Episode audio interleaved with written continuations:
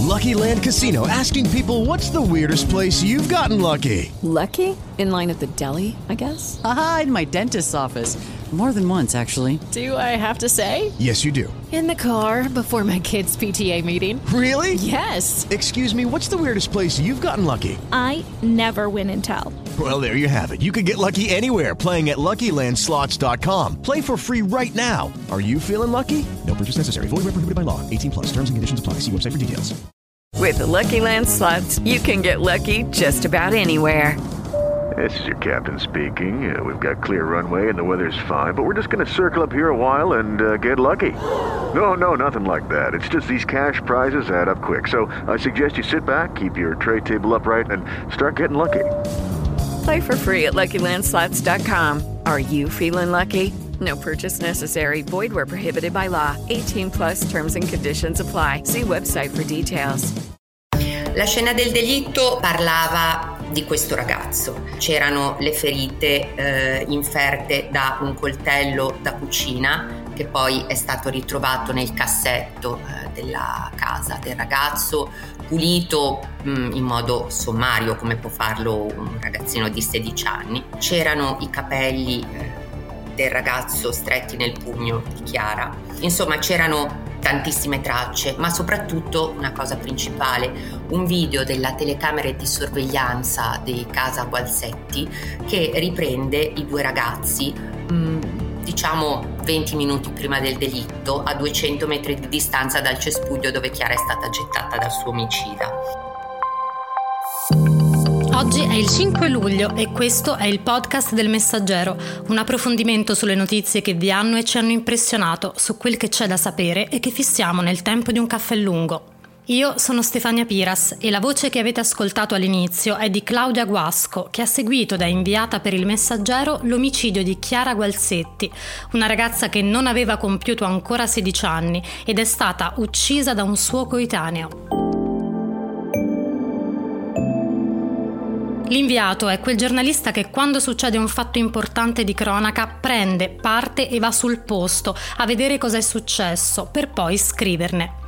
Si fa quando c'è un omicidio, un atto di terrorismo, un evento internazionale. Con Claudia oggi ricostruiamo questa vicenda.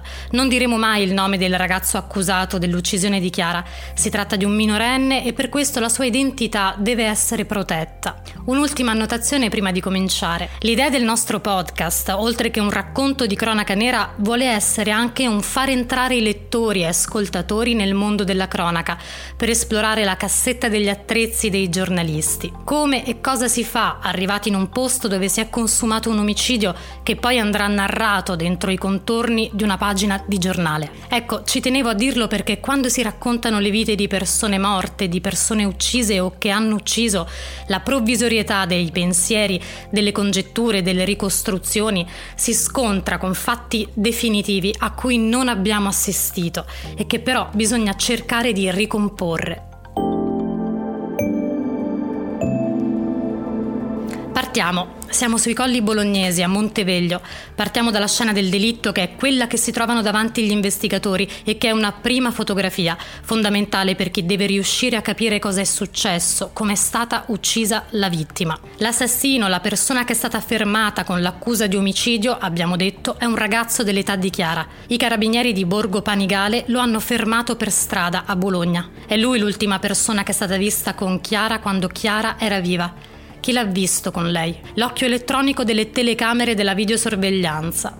Claudia Guasco. È un'immagine straziante, ci sono i due ragazzi mm, che camminano lungo questa strada leggermente in salita che porta all'abbazia medievale eh, del paese. Eh, a un certo punto si fermano, eh, lei lo abbraccia, lui mm, la ignora, è abbastanza freddo nei suoi confronti e poi proseguono sulla stessa strada. Pochi minuti dopo Chiara morirà. Ecco, i carabinieri sapevano che lui era l'ultima persona ad aver visto Chiara. Quando gli hanno chiesto mostraci le chat tra te e Chiara, lui ha detto le ho cancellate per sbaglio e qui hanno capito che molto probabilmente chi avevano davanti era l'assassino di Chiara. Se non si vedono le cose è difficile raccontarle, dice Claudia Guasco. Eppure lei è arrivata lì, penserete, quando tutto è finito, è successo. Andare a ritroso nel tempo, scavare cercare di mettere insieme cause e azioni però è possibile ed è esattamente quel che fa un inviato quando arriva sul luogo di un omicidio. Quando si arriva sul posto la prima cosa di cui mi preoccupo è verificare i fatti, uh, quindi parlare con gli investigatori, parlare con i magistrati ove possibile, uh, ma poi soprattutto vedere vedere il posto, vedere la casa, vedere dove è successo. Uh, questo fa capire il mondo in cui vivevano, in cui vivono i protagonisti. Um, appena è successo uh, sono partita per Bologna, uh, ho parlato con i carabinieri, ma poi mi sono spostata subito nel paese di Chiara.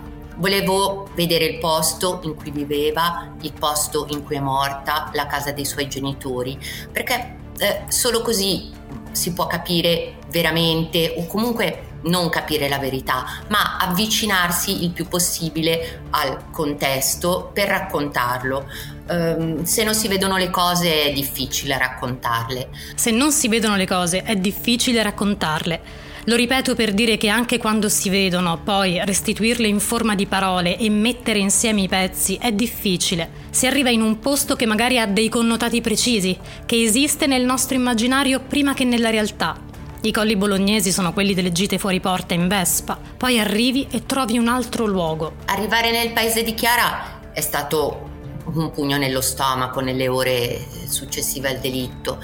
Um, il paese è piccolo, la comunità è molto forte, la gente si conosce. Um, I genitori sono arrivati da Napoli 17 anni fa proprio perché volevano far crescere la figlia in un ambiente sicuro. È un paese rasserenante e bello anche dal punto di vista della natura. Uh, c'è la collina, c'è l'abbazia medievale, ci sono i campi, uh, le piante verdi. Di colpo però tutto questo aveva assunto cupezza, uh, faceva paura. Infatti il paese dove abitualmente i bambini vanno in giro da soli in bicicletta, si ritrovano in piazzetta a giocare a pallone, era deserto c'era giusto una bambina che correva con un libro sotto il braccio al centro sociale del paese, non c'erano nemmeno i vecchi al bar.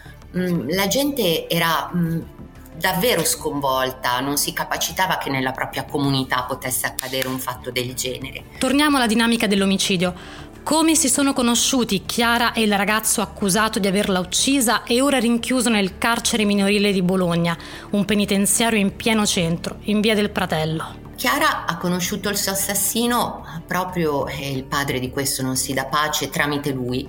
Um, il ragazzo ha abbandonato la scuola e ha fatto un mese di stage um, tempo fa uh, proprio nell'azienda di Vincenzo.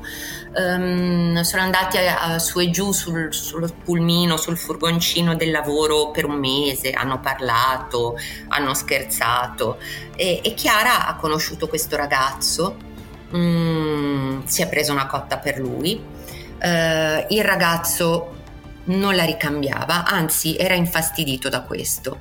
Uh, poi però nell'ultimo periodo il ragazzo è cambiato, è molto cambiato.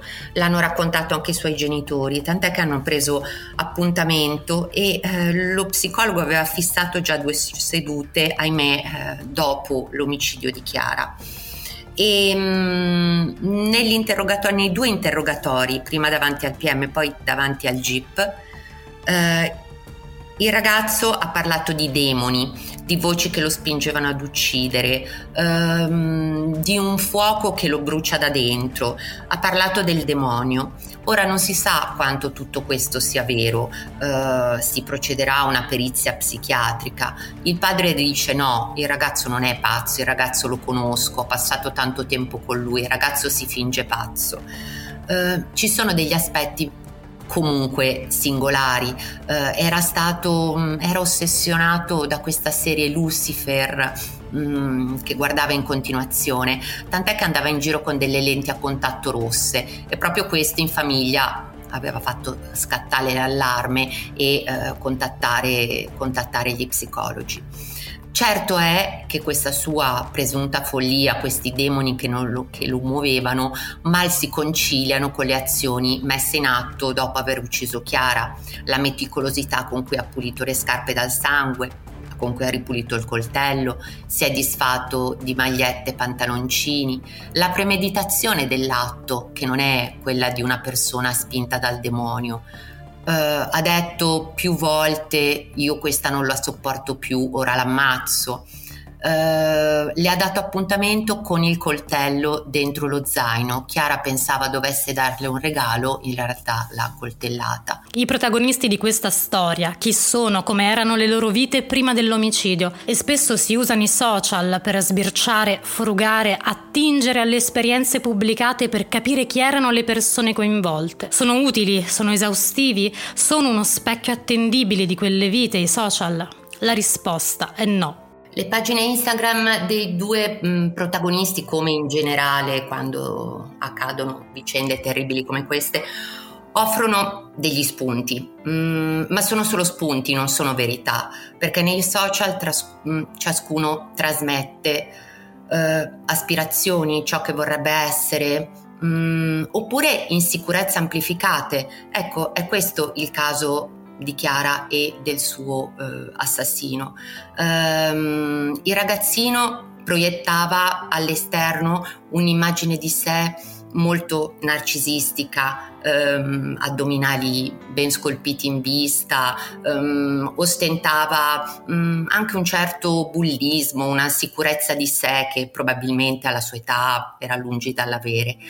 Chiara invece era un'adolescente, avrebbe compiuto 16 anni il 29 luglio, eh, era allegra, era gioiosa, aveva tante amiche, ma aveva anche quelle fragilità tipiche dell'adolescenza, eh, si sentiva non troppo bella oppure si sentiva un po' trascurata dagli amici, Aveva dei giorni migliori, dei giorni peggiori e sulle sue pagine Instagram si sfogava con canzoni allegre, canzoni tristi um, e ha scritto um, appunto um, delle frasi anche che un adulto potrebbe interpretare come segnali di depressione, di infelicità, ma che lette con gli occhi di una coetanea di 15 anni appaiono solo gli sfoghi di una quindicenne. Ecco, quindi i social eh, danno sì delle indicazioni, eh, ma non sono mai la verità perché eh, sono o la proiezione o lo sfogo momentaneo, soprattutto se si tratta di ragazzini di 16 anni. I social, che sono ormai dei prolungamenti di noi stessi, i nostri hard disk esterni che tutto conservano e registrano e che perciò diventano utilissimi per chi indaga su un omicidio. Pensate solo alla miniera di notizie che fornisce un telefono cellulare e tutto il materiale che custodisce tra foto, registri di chiamate, chat, messaggi. Claudia Guasco, per gli investigatori questo materiale è stato comunque prezioso eh, perché eh, i ragazzi non si telefonano, non si scambiano messaggi WhatsApp, si scrivono su Instagram e su TikTok. Quindi per gli investigatori questi due canali eh, social sono stati fondamentali. Il ragazzo, eh, dopo aver ucciso Chiara, ha praticamente ammesso subito, come? Con un messaggio alla migliore amica di Chiara, dicendole l'ho uccisa, le ho dato un calcio e mi sono fratturato anche un piede. E quindi questa è stata la sua prima ammissione e questi messaggi ci sono, sono agli atti dell'inchiesta e entreranno nel processo. Sono stati elementi fondamentali per, per arrivare in fretta alla, alla, risoluzione del caso. Sarebbe opportuno però che dopo casi terribili come questo eh, le pagine eh, dei protagonisti venissero immediatamente chiuse, eh, perché se è vero che la pagina di Chiara è un trionfo di affetto, di vicinanza, eh, di amore, di rimpianto per la ragazza, eh, quella del, eh, del, suo assassino è un, una scatola nera in cui sta, fine, finiscono odio, minacce di morte a lui, alla sua famiglia, ai suoi fratelli. Quando arrivi sul posto e devi raccontare un omicidio, poi a volte si riesce a parlare con le persone vicine o vicinissime ai protagonisti e lì ti avvicini anche al dolore che ha provocato quel fatto. Chiara era una ragazza semplice, solare, amava la musica, gli animali e il tiro con l'arco. Tutti le volevano bene. Non so se posso perdonare, davanti a me solo un baratro. Quando ho letto come è stata ammazzata mia figlia, a coltellate e calci, non sono riuscita a continuare a lavorare. Queste sono le parole di Vincenzo Gualsetti, il papà di Chiara, la ragazzina di 15 anni uccisa da un amico nel bosco di Monteveglio, nelle campagne del Bolognese. Claudia Guasco è andata a vedere la casa dove abitava Chiara e che forse diventerà qualcos'altro. Abitano in questa casetta gialla di tre piani.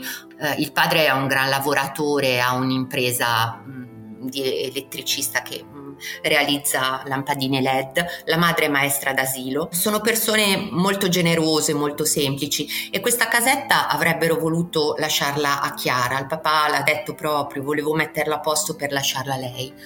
Adesso questo, mm, questa casetta diventerà un, un ricordo, un progetto che intraprenderà il padre in onore della figlia, un centro di accoglienza, un centro di aiuto per giovani. Questo è il podcast del Messaggero, un approfondimento quotidiano che fissiamo insieme nel tempo di un caffè lungo. Inviateci i vostri messaggi e le vostre segnalazioni all'indirizzo podcast ilmessaggero.it. Io sono Stefania Piras e vi do appuntamento al prossimo episodio curato da Paolo Budassi, Elisabetta Rosa e Benedetta Intellisano.